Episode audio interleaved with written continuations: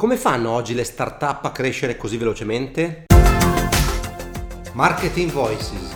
Discussioni, approfondimenti, riflessioni con imprenditori e professionisti. Al microfono Marco Daturi Laura Passador e altre voci di marketing.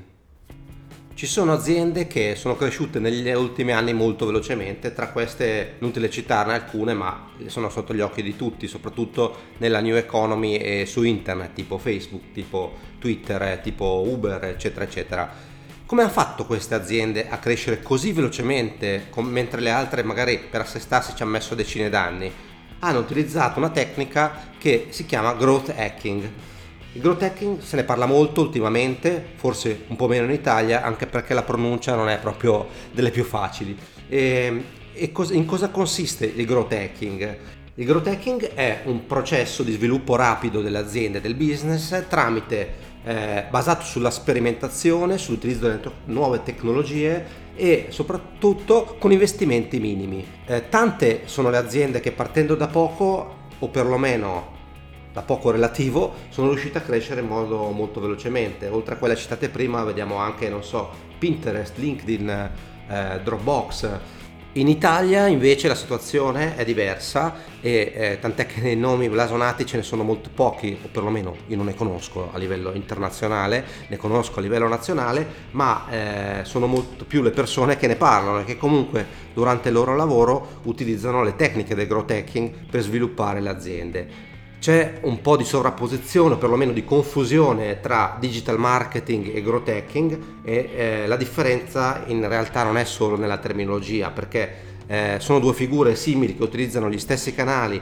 e le stesse caratteristiche ma con ideologie diverse. Il digital marketing tende a, ad acquisire e a sviluppare clienti in un lungo periodo mentre il growth hacking si concentra sul periodo breve e quindi affronta magari rischi maggiori, sfide maggiori per eh, cercare di ottimizzare tutto in poco tempo. Abbiamo qui con noi oggi Alessia Camera in collegamento telefonico, eh, autrice del libro Startup Marketing che eh, spiega le strategie di growth hacking proprio per sviluppare il business. Alessia lavora in questa direzione da tanti anni e, ehm, e ha visto sicuramente moltissimi casi di successo di cui ci può parlare. Il libro premetto che per chi lo volesse comprare è molto interessante, ma non è sicuramente una, una scorciatoia per trovare il successo in poco tempo. Ciao Alessia, grazie per essere qui, ti lascio Laura per l'intervista. Ciao a tutti gli ascoltatori di Marketing Voices, io sono Laura e in collegamento con me via Skype abbiamo Alessia Camera. Ciao Alessia. Ciao a tutti, ciao Laura, un piacere essere qui con voi. Allora, per cominciare ti chiederei se puoi presentarti ai nostri ascoltatori spiegando meglio in cosa consiste il tuo lavoro e da quanto tempo lo fai. Certo, allora io sono Alessia e mm, diciamo faccio una marea di cose diverse, però la cosa che diciamo la, appunto la, l'aspetto che mi piace di più rispetto al lavoro che faccio è consulenza di marketing digitale e growth hacking per startup e progetti tech. Questa è diciamo, l'attività che mi porta via l'80% del tempo. Faccio consulenza soprattutto ad aziende startup basate a Londra, ma ultimamente anche progetti italiani.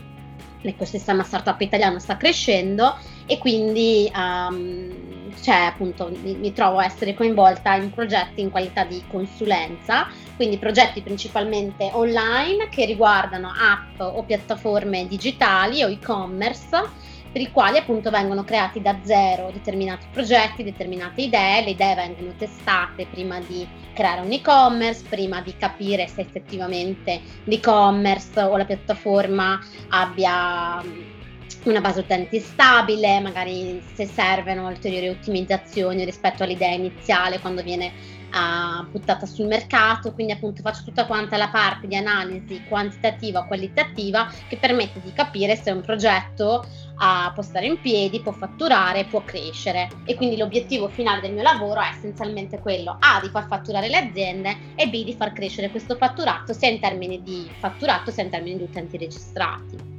Poi okay. tra tra i diversi progetti faccio anche formazione, anche se appunto la faccio solo in determinati contesti, magari legati a startup, workshop, cose così.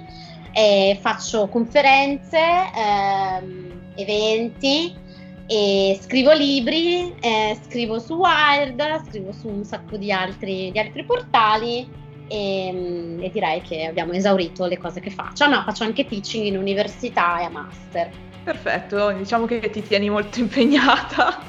Ho sempre ecco. di annoiarmi. Esatto. E da quanto tempo sei growth hacker, visto che questa nostra puntata si parla appunto di growth marketing e growth hacking?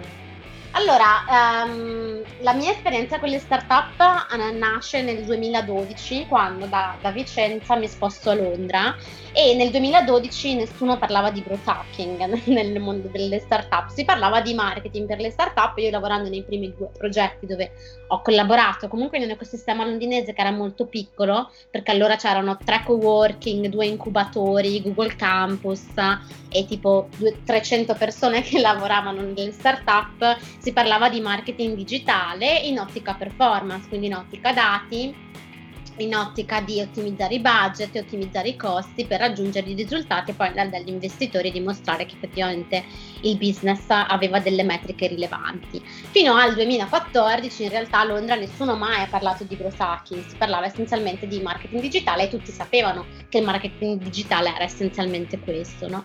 Poi nel 2014 è arrivato un tizio dagli Stati Uniti eh, e ha cominciato appunto a parlare di growth hacking e mi ricordo, io sono andata alla, alla, prima conferenza dove a Londra si è parlato di growth hacking, dove appunto raccontava di questa metodologia che metteva ah, in relazione l'utente, il prodotto e i dati. Io lo guardavo, più lo sentivo raccontare questo approccio, più pensavo che era quello che avevo fatto fino a quel momento. E quindi è stato molto interessante essenzialmente teorizzare tutta la metodologia, tutto questo approccio che chi lavorava in startup aveva già a Londra, no? perché poi a Londra è tutto performance, è tutto dati, è tutto metriche. E quindi dal 2014 ho cominciato a cercare di capire come teorizzare tutto quanto quello che avevo fatto io eh, con le startup, quindi tutto quello che essenzialmente era growth hacking, per poi a, a mia volta andare a teorizzarlo all'interno uh, di un paio di libri che ho scritto. Quindi rispondendo alla tua domanda, direi che sono growth hacker dal 2000, almeno dal 2012. Ok, eh, visto che hai citato appunto sia startup italiane che straniere, mi puoi dire che differenze hai notato, diciamo, tra quelle italiane e quelle magari inglesi, dato che lavori a Londra? Sì, allora i due approcci sono diversi essenzialmente per un motivo. Allora, eh, l'ecosistema startup italiano è molto giovane, invece quello inglese è abbastanza maturo rispetto alla, um, alle startup italiane, quindi l'approccio che c'è a Londra è diverso perché è essenzialmente basato su un ecosistema stabile, internazionale, perché è molto in linea con gli Stati Uniti e anche con l'Asia ultimamente, è tutto basato su performance e metriche, che sono i, i dati, gli elementi che sono interessanti per gli investitori che poi appunto vedono uh, le startup come una, come un posto appunto per aiutarli a fare soldi e a scommettere su dei progetti che poi possono crescere in modo molto veloce.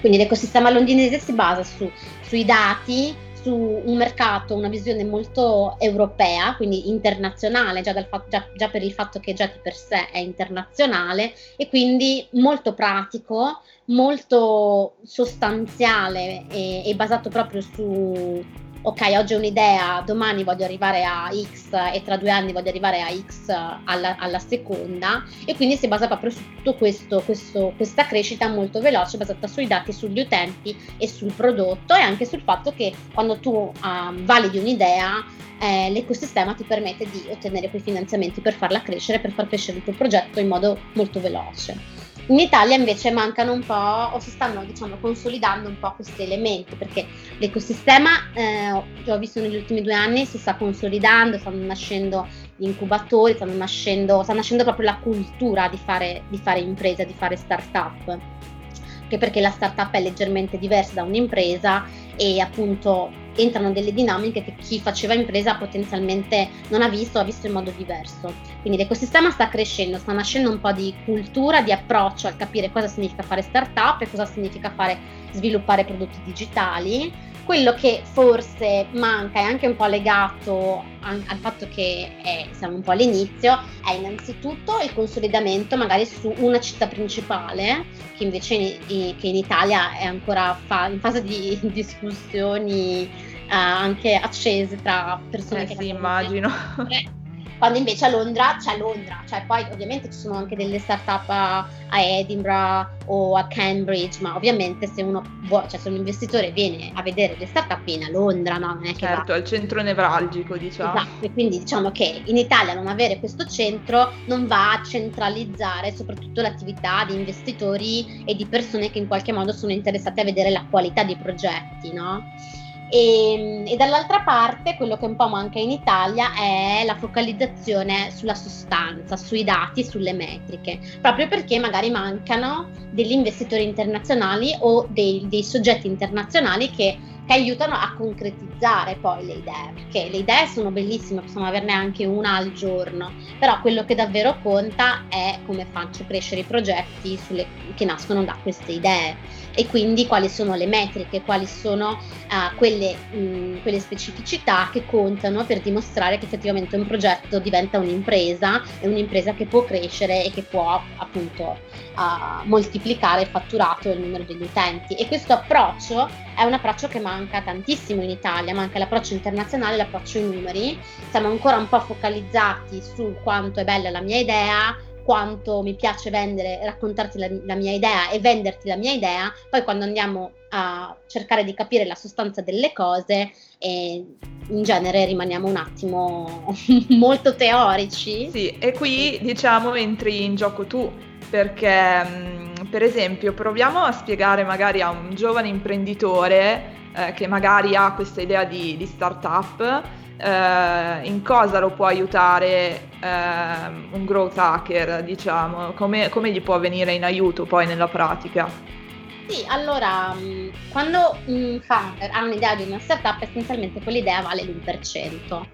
E quando dico l'1% è davvero l'1%, nel senso che un'idea vale pochissimo, no? E ci sono, sono tra l'altro molti founder che non vogliono nemmeno raccontare la loro idea per paura che qualcuno gliela rubi. Eh sì.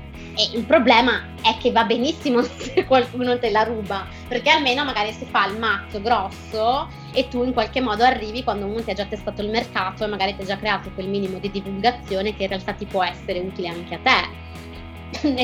e quindi un'idea anche magari un po' più di network può essere appunto utile in realtà, quindi tutta questa condivisione può essere utile, non succede niente se qualcuno ruba l'idea, perché quello che davvero conta è come sviluppi quell'idea. Quindi se tu hai una, un'idea particolare, la, il consiglio che do sempre è non non esitare un attimo, cioè non esitare tempo, eccetera, la prima cosa che devi fare con questa idea è testarla. Ok, quindi creare un MVP, un prototipo, si chiama Minimum Viable Product, che, po- che all'inizio è, potrebbe essere banalmente anche solo una landing page, un questionario, un qualcosa che dimostri, faccia capire qual è la tua idea, per capire se ci sono delle persone che potenzialmente sono interessate a utilizzare il tuo prodotto, ad acquistare il tuo prodotto o servizio.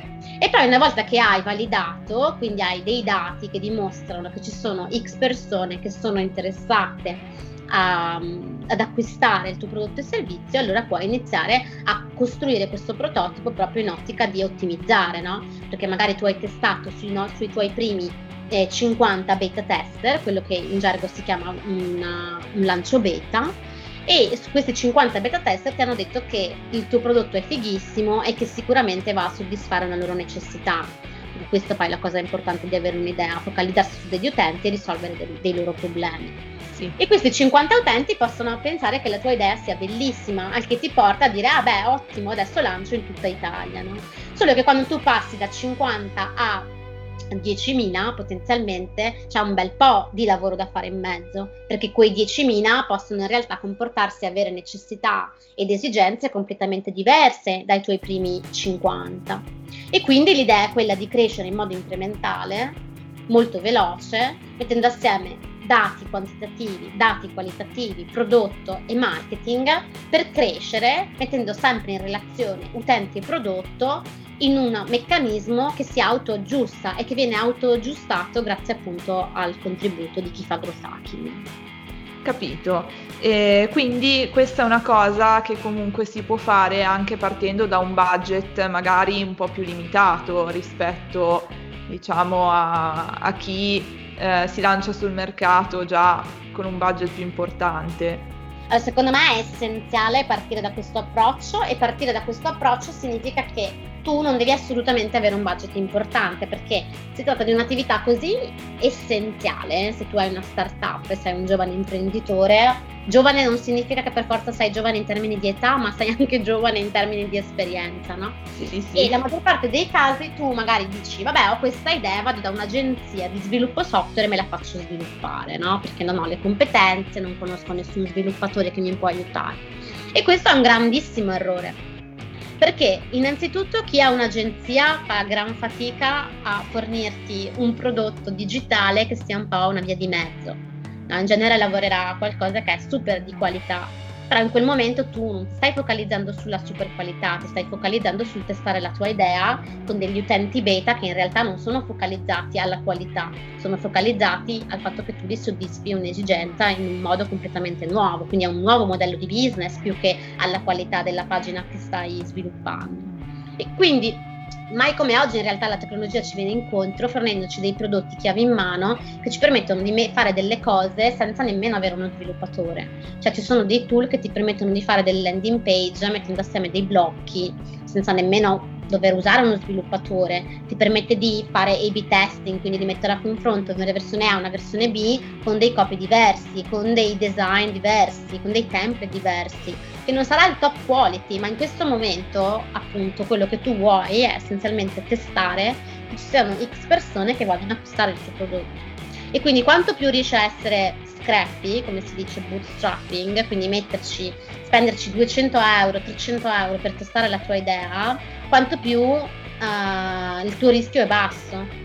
Certo. Basso perché ovviamente non vai a investire un sacco di soldi per poi rischiare che quell'idea non piaccia a nessuno, perché quello è il rischio vero. Eh cioè, sì. il rischio vero è quello di spendere 5.000 euro, 2.000 euro con un'agenzia che ti faccia un per prodotto. poi ritrovarsi insomma con un, Esatto. eh, i soldi spesi e basta praticamente.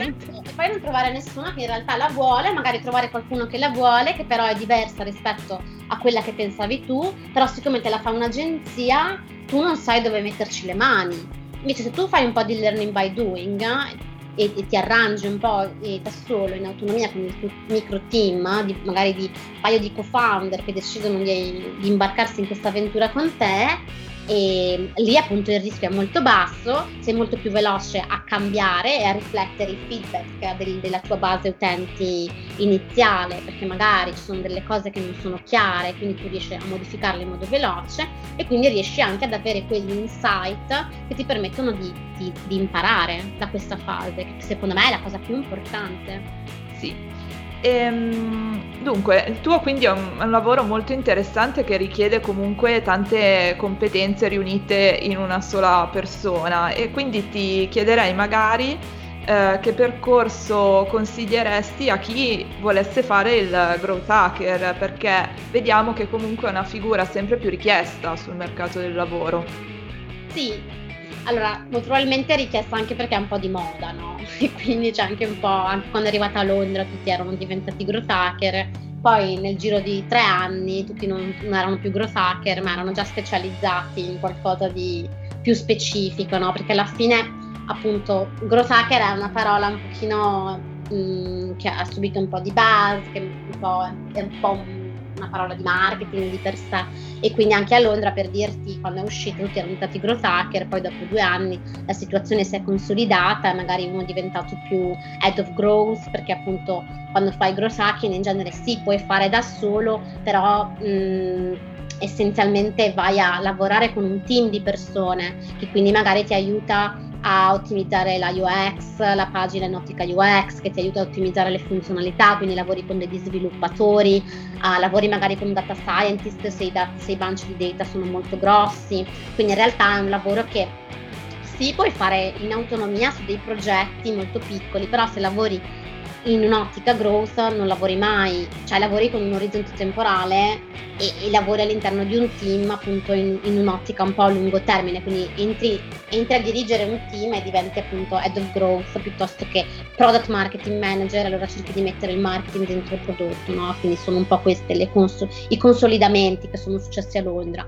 In Italia secondo me c'è un sacco di spazio proprio nei progetti iniziali, no? ci sono moltissime persone che hanno delle idee e non sanno bene come svilupparle e avere, um, riuscire ad avvalersi di qualcuno che li possa aiutare a capire come ottimizzare queste esperienze digitali può essere un, un buon posizionamento. Il problema però è che devi avere dell'esperienza, perché se vai a lavorare con un founder che ha, che a sua volta non ha esperienza, perché come dicevamo prima il mercato è molto giovane, quindi non ci sono tantissimi serial entrepreneur in Italia, no? sono gran pochi e quindi tu vai essenzialmente a fare un lavoro con qualcuno che a sua volta non sa bene dove vuole andare e il lavoro del growth hacker è anche quello di, di, di, consulenza, di orientare, di aiutare, di, di fornire un, proprio un supporto eh, tecnico di marketing per aiutare a indirizzare un'azienda e per far questo c'è bisogno di un sacco di esperienza e di responsabilità, no? perché il rischio è quello di andare a ad aiutare un imprenditore a schiantarsi più che aiutarlo a crescere. Eh, certo. Secondo me eh. una cosa importante da fare è per esempio lavorare a dei mini progetti personali che ti possono aiutare nella sostanza a capire Uh, cosa significa fare growth hacking. No? Allora parlavo con uh, dei ragazzi tempo fa che appunto facevano dei video, creavano contenuti e quindi loro mi dicevano, eh, perché praticamente per creare dei contenuti dovevano, prima hanno fatto dei teasing e poi sulla base, eh, per esempio, delle analytics uh, che sono usciti da questi teasing hanno capito quali, quali contenuti, uh, su quali contenuti concentrarsi prima, su quali dopo, cose del genere. E questo qua, per esempio, è già un approccio di growth hacking, no? Che tu vai a mettere insieme dei dati per capire la direzione strategica di un'attività.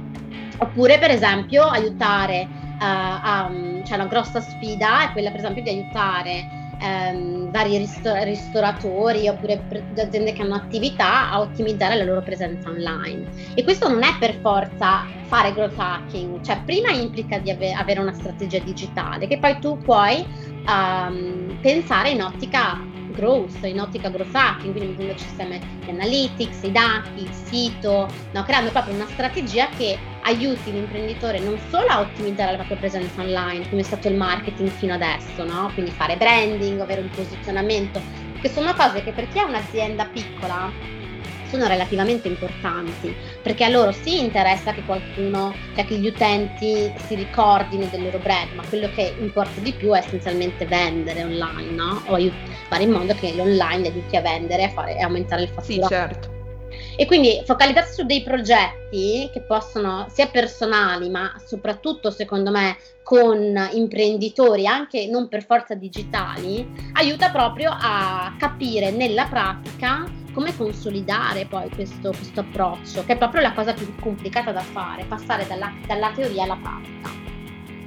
Certo, ehm, vediamo, tu hai scritto anche due libri. Uh, uno su uh, startup marketing e l'ultimo che è uscito poco tempo fa è sul viral marketing. Ci puoi dire qualcosa in proposito? Sì, certo. Allora, startup marketing è uscito un paio d'anni fa e, però è ancora super attuale e essenzialmente appunto racconta cosa significa sviluppare un approccio di growth hacking in una startup ma in qualsiasi tipo di business che abbia poi a che fare con il digitale. Perché appunto permette di capire come sviluppare l'idea, come trovare la propria nicchia di mercato, come trovare i propri utenti, fino a capire quali canali utilizzare, come costruire la propria piattaforma digitale e met- su quale metriche focalizzarsi, fino a individuare magari capire quali sono gli errori da evitare. No? E quello nasce proprio dalla, da quando nel 2016, dopo quattro anni che ero a Londra, sono tornata a fare il primo speech in Italia sul Growth Marketing Festival e, e proprio la mia idea era quella di tornare con, uh, con quello che all'estero si chiama giving back, cioè eh, condividere con la tua community di appartenenza, con appunto nel mio caso quella italiana, è raccontare la tua esperienza, raccontare che cosa hai imparato e in qualche modo passarla a chi queste cose non le ha ancora viste. No? Quindi startup marketing nasce proprio con quell'approccio lì e in questi due anni ho ricevuto dei feedback meravigliosi, ho girato tutta l'Italia per raccontare che cosa significa fare startup, fare marketing per una startup e ho avuto delle, delle soddisfazioni enormi. E il secondo nasce diciamo, come un approfondimento di startup marketing perché una delle strategie di crescita che avevo menzionato su startup marketing era essenzialmente viral marketing, no? viral growth si chiama in ottica startup. E è molto difficile diciamo come, esatto. come tipo di, di approccio perché non è proprio facile, io che mi occupo di social so bene quanto è difficile realizzare un contenuto che eh, comunque generi molta interazione che addirittura spera, sperando che diventi virale. Esatto, e quindi come saprai bene appunto, cioè ci sono tra l'altro invece un sacco di persone che sono convinti che sia facilissimo fare un video virale, no? Anzi alcuni lo inseriscono anche nei brief delle agenzie. Esatto, fatemi un video virale, anche i eh. clienti, no? Spesso esatto. chiedono, richiedono questo tipo di... Miei incontri per l'Italia eh, ho conosciuto Michele Pagani, che appunto anche lui arriva da un'esperienza un po' di startup, un po' digitale, eccetera, eccetera, e così parlavamo con lui appunto in una, in una serata che abbiamo poi fatto, anzi abbiamo fatto prima a Londra, poi abbiamo consolidato in giro quando ero in giro a presentare il libro, si parlava con lui appunto del fatto che tutto questo virale fosse un po' cioè l'ennesima, diciamo, l'ennesima idea come era uscito sul no? perché anche quando era uscita la parola growth hacking tutti pensavano fosse un po' la formula magica per diventare famoso, no?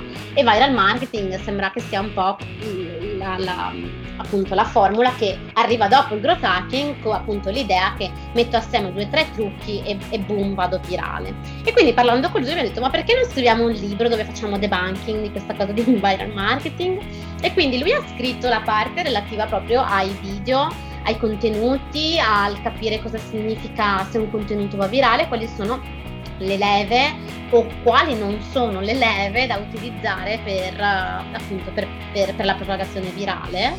E, e, io ho essenzialmente analizzato invece dal punto di vista delle start-up, quindi dal punto di vista delle app, delle piattaforme, cosa significa e se è possibile è progettare la crescita virale. E la cosa bella è che abbiamo scritto, parlavo anche con dei ragazzi ieri, mi dicevano che sono du- due libri in uno perché abbiamo due punti di vista un po' diversi, cioè nel senso lui parla di brand, io parlo appunto di startup, sono due punti di vista diversi, a volte anche in contrasti tra di loro, però la cosa divertente è che usciamo con un punto di vista condiviso. E quindi è stato molto divertente appunto analizzare il virale sotto due punti di vista e poi appunto elaborare una serie di, di, di, situazioni con tanti esempi, casi studio e appunto interviste, eccetera, che vanno a raccontare che cosa significa fare virale da secondo i social, secondo i brand e secondo le start-up in ottica di crescita. Perfetto, li consigliamo ovviamente anche ai nostri ascoltatori perché sicuramente sono un mezzo per approfondire l'argomento che è molto molto interessante secondo me. E, ehm, lasciamoci, diciamo, ehm, dove possono eh, seguirti i nostri ascoltatori. Sì, allora nel mio sito www.alestiacamera.com poi eh, ho una newsletter che eh, faccio uscire il primo di ogni mese e sta, è nata un po' per scommessa e sta crescendo molto velocemente, quindi sono molto contenta anche perché non pensavo di avere il tempo di scriverla e in realtà ho trovato anche quello. Eh, le newsletter a quanto pare sono ancora molto molto molto efficaci perché stiamo, lo notiamo anche noi tutti i giorni che spesso abbiamo molta più risposta dalle newsletter rispetto magari ai social o altri canali. Eh, infatti, poi sui, ci sono sui social, su tutti i social, da Instagram a LinkedIn a Facebook e ogni tanto su Instagram invento delle rubriche, tipo qualche mese fa avevo lanciato un'idea al giorno proprio per sfatare il mito che l'idea in una startup fosse la cosa più importante e quindi proprio perché nessuno credeva che effettivamente l'idea non vale niente, io ho lanciato questa rubrica dove per 45 giorni, una, una volta al giorno, lanciavo un'idea e chiunque me la poteva rubare. Ah, però, bella questa cosa. Poi ho finito le idee. eh vabbè, poi magari ti riprenderai in futuro, chi lo sa. Immaginare la cosa, però esatto, magari appunto Instagram è, è divertente perché con le stories e con le altre cose ogni tanto mi invento dei format da, da, da, buttare fuori. Però appunto il mio sito principalmente con un sacco di contenuti sul mondo startup, marketing, growth. E, e poi gli eventi, adesso da settembre, eh, settembre-ottobre li passeremo a girare di nuovo mezza Italia per portare in giro viral marketing, quindi sul mio sito nella sezione eventi troverete tutti, tutte le date e tutte le informazioni di dove sarò. Perfetto, Alessia io ti ringrazio, sei stata gentilissima e vi diamo appuntamento al prossimo podcast. Ciao a tutti. Grazie mille, ciao a tutti, a presto.